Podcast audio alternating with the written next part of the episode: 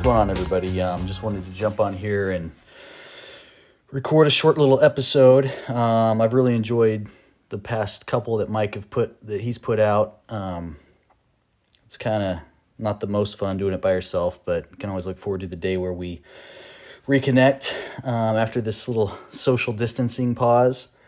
Um, but yeah, just wanted to kind of put out a few thoughts, maybe not all related to coronavirus and all that craziness, but definitely some thoughts that are related to what we're kind of dealing with. Um, one of the thoughts that's top of mind for me is like the idea. I think this was a Jim Rohn quote. I know I've talked about him in the past, but uh, basically, there's the pain of discipline or there's the pain of regret, and you have to think about that is just reality. I mean, it's like you either need to put in the put in the work, be disciplined, or you're going to regret it in life. There's really no middle ground. Um, and I would say the pain of regret is far more agonizing and difficult than the pain of discipline. Um, one of the things I think about with that is like nursing homes and how if you walk around a nursing home and talk to people about like where they fall on that scale, I bet there's a lot of interesting stories. Maybe a few um, where they you know lived their life exactly how they wanted to. They were disciplined. They just achieved and you know they're happy. But i would i think there's a lot of people in nursing homes that will tell you about the regrets they have and how you know for them they feel like it's too late. So um just thinking about during this quarantine like which one's it going to be? Which one's it going to be for me? Which one's it going to be for you? Um you kind of you know if you don't do the things that you need to do you're going to look back and regret it. For me to be completely honest like i'm not as locked in on my diet and my exercise as i was before the quarantine. So i know that um, you know coming out of this if i don't if i don't get locked in quick i'm gonna i'm gonna regret that. Um, one of the things to think about is you know what are you actually doing during this time to better yourself to better your you know, maybe your financial picture, your family, or, you know, just life in general. Um, that thing is probably something that you would say you fear and how you know whatever you fear you just got to go after you got to run towards it and you got to run towards it as fast as you possibly can um, because the thing that you fear once you run towards it and once you reach it and you actually you know, the result of that is going to be courage, and courage is going to be one of those benefits that you're going to have your entire life. And so, you know, if for no other reason, you run towards that fear as fast as you can just to prove to yourself that you had the courage to do it. Um, and I don't know what that thing is. You know, it's different for everybody. Um, I mean, right now, this is the perfect opportunity to just go for it. Like, you have the time. Um, you can't really use that excuse anymore. I can't use that excuse anymore. Um, you know, if before the quarantine you were saying, well, if only I worked from home, if only I wasn't, you know, running around and shuttling my kids from one practice to the next and from one activity to the next, those days are over. you have the time. There's no more of that excuse about not having time. Um, and when you really boil it down, like that is so valuable. I mean, they, they always say time is more valuable than money, but it truly is. Like you can always get more money, but once your time's up, it's up. So you got to really focus in on what you're doing with your time. And I do too. I'm not I'm not preaching to anybody. I'm saying this to myself. Um, so maybe, you know, the thought is well, I have no ideas like what should I be doing? And I was actually having this conversation with my high schooler at lunch, you know, thinking about her future. It's like um, one of the ways to kind of get to that thing, I would say, is what do people say about you? So, what do your friends say about you? Uh, maybe what do people that you're close, you know, family members say about you? Versus what do you say about you?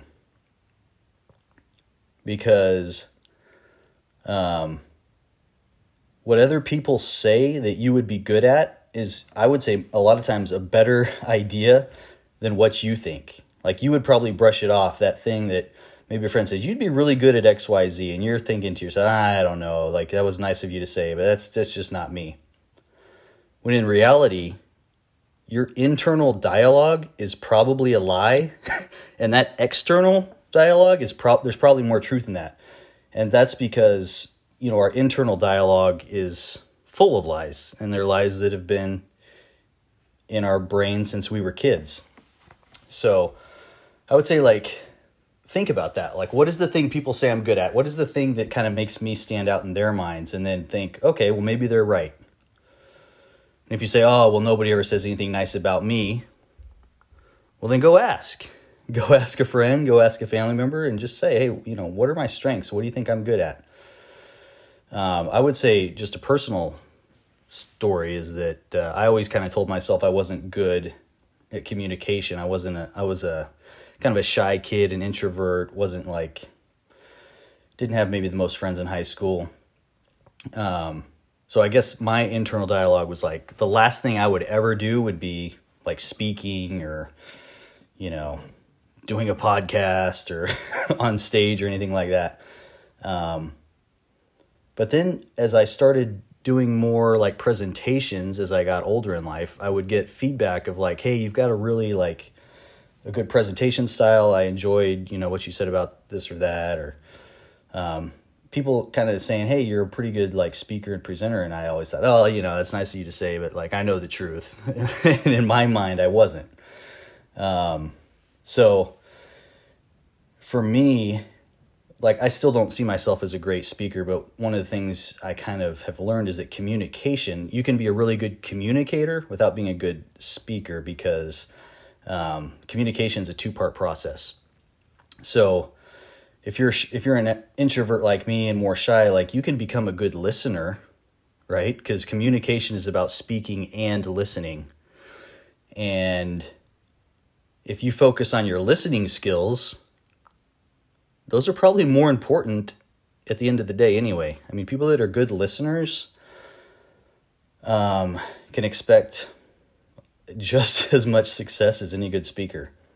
Um, my wife, she had a story about like her, um, with her, she teaches fitness classes, and people would always say, you know, you just bring so much energy. I just love your energy. She'd always get that feedback in class. You just, the energy is crazy. But in her mind, she was thinking, like, well, I don't really feel that energized. You know, I've got four kids. Maybe I've spent the whole day like cleaning dirty diapers and, you know, you know, whatever, all this kid stuff. And by the time I make it to the gym to teach my class, like the last thing I feel like is a ball of energy. But people would say that, oh, always so much energy. And so you got to like, you got to listen to what they're saying and realize that that's just a gift that you have. Um, so, you know, maybe another way to think about this, like what should you be doing right now? Like, what is the thing you tell yourself you could never do? You know, what is that? It's different for everybody.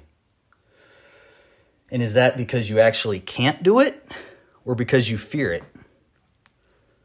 Because I'll tell you, you can do anything you set your mind to. And that thing that you fear, people out there have done it. And people have done it with the exact same fear. The difference, maybe at this point, is that they pushed past the fear um, and realize that it's not about fearlessness, it's about courage. So you may hear that person say, Oh, I'm fearless, you know, I got no fear, whatever. Like people who say that, obviously, like I'm pulling the BS card, like everybody has fear. It's just um, really the key is courage in the face of fear, is the place where we all want to get to. Um, and you know, it's not fun. Like you, you actually have to be willing to face public humiliation for success. You can't find success without risking that. Um, so, like Mike and I always talk about, if your ego's too big, well, it's going to be difficult because you have to risk that public humiliation. Um, and you have to get to the place where you're betting on yourself. Like, you can't go out there, I think a lot of people, and I've probably been in that place where you want other people to bet on you. Like, oh, if only they just believed in me or they saw what I see in myself. People, you know, I want to meet that person and maybe they'll bet on me. No, no, it's backwards. You bet on yourself. And once you've bet on yourself and you've taken the steps, then other people are going to start to bet on you. Um, and you know, you can say, well, it's just right now is not the time because it's, you know, things are stressful. Like that would just be one more thing. That would just be one more stressful thing in my life. Well, what sort of stress do you want? You know, they're the same stress. Whether you're going for something big or something small, it's the same stress. And actually, doing nothing is stressful. Doing nothing is actually probably more stressful. So just do it. You know, it'll be stressful. You, you know, you'll have fear, but you just gotta just gotta go for it. Um, you know, if you're thinking about like what are some ideas, I would say for you know, success in life boils down to a couple simple skills, and those are leadership and sales. So think to yourself, like, what could I sell? How could I lead? Um, you know, maybe you, you don't have a business in place, but there's a direct sales or network marketing company. It's kind of a plug and play business where all you have to do is sell.